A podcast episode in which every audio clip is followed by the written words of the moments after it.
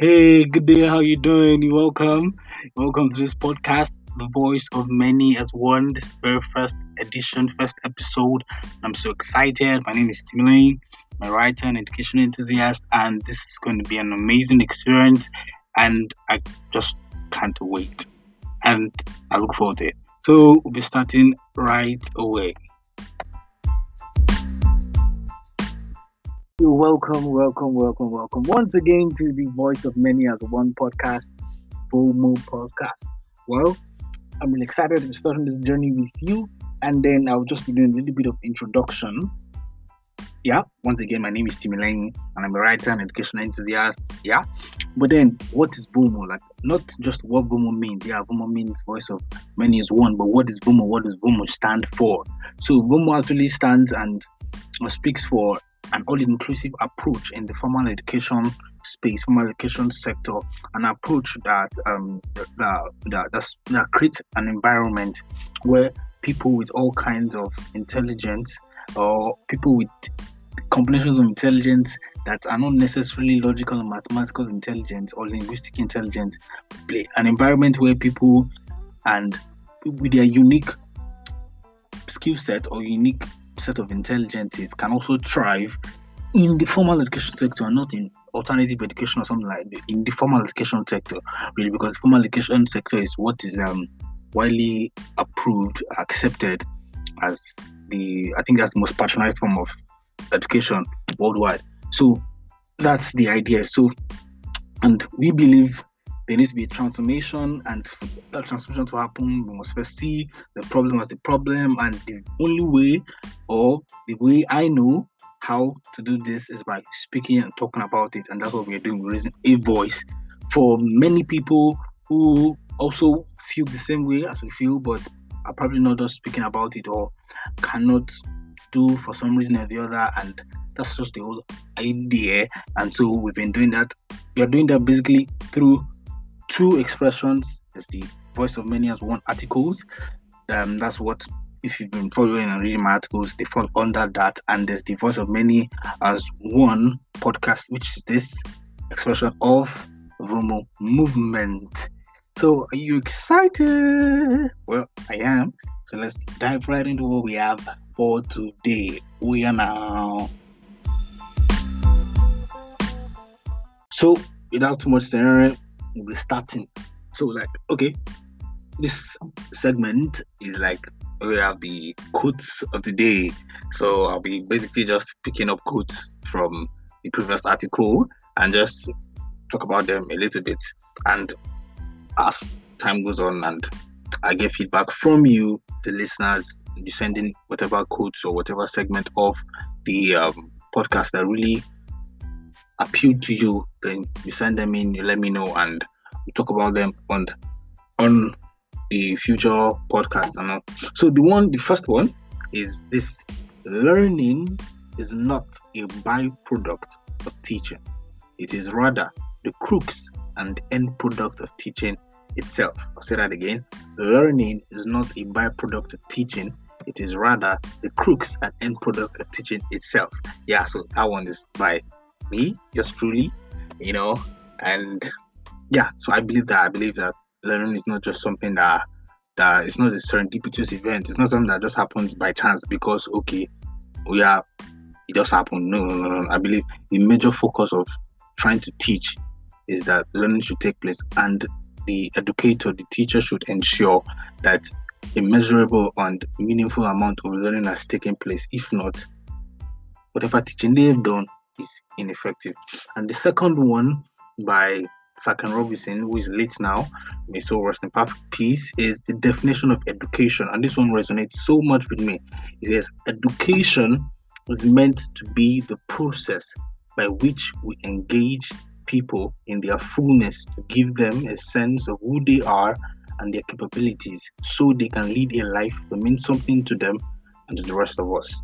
The one the part that eats me the most is this says engage people in their fullness to give them a sense of who they are and their capabilities. So they took like really how much of that has the current educational system been doing and really pathetic know to not be doing that and we call it education. Anyways, that's all we have for the quotes of the day. And then let me just check. I think yeah, I think there's from okay, I'll be sharing the feedback I got.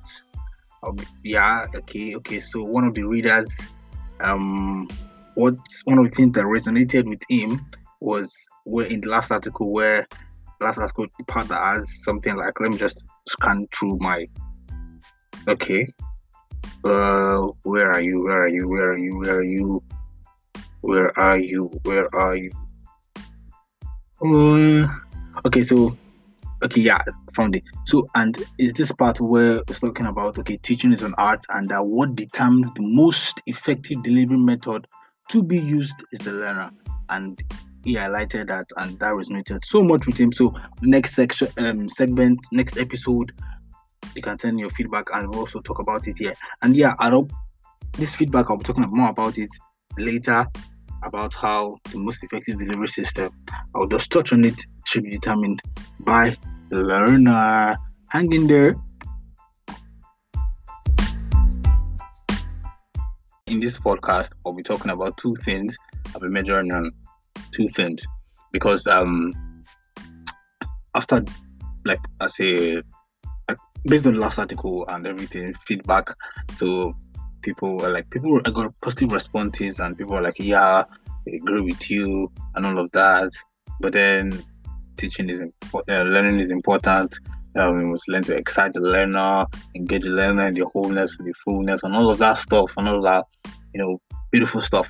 You should read the article really. Yeah, you should read the article. Um, so, but then I'll be so, and people are like, okay, knowing this, how then do we move on from here? How do we move on from where we are?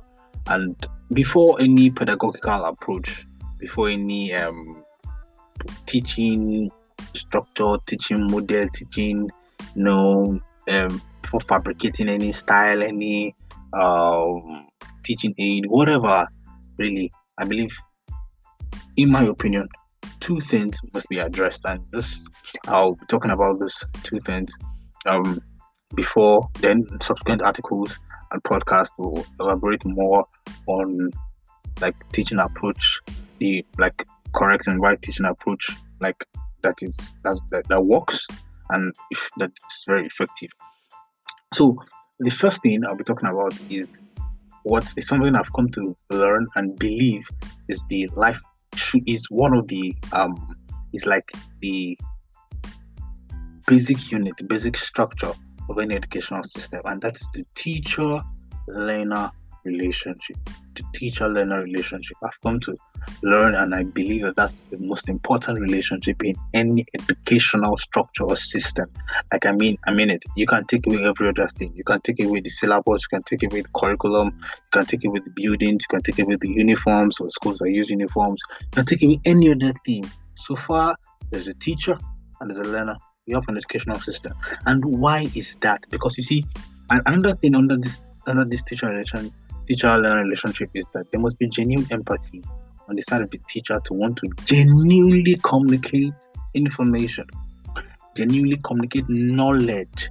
Because you see, let's not go into that for now, but then there must be empathy because the teacher learner relationship is the most important relationship in the educational structure system. And I've been saying that a lot because you see, out of that relationship will flow whatever system that is going to be effective because in the midst of the teacher learner relationship is where the teacher begins to where the teacher begins to understand that okay yes this learner is at this level of development this learner is keen to learn with this particular type of style this learner at this particular stage requires this and this and this amount of knowledge, amount of subject matter.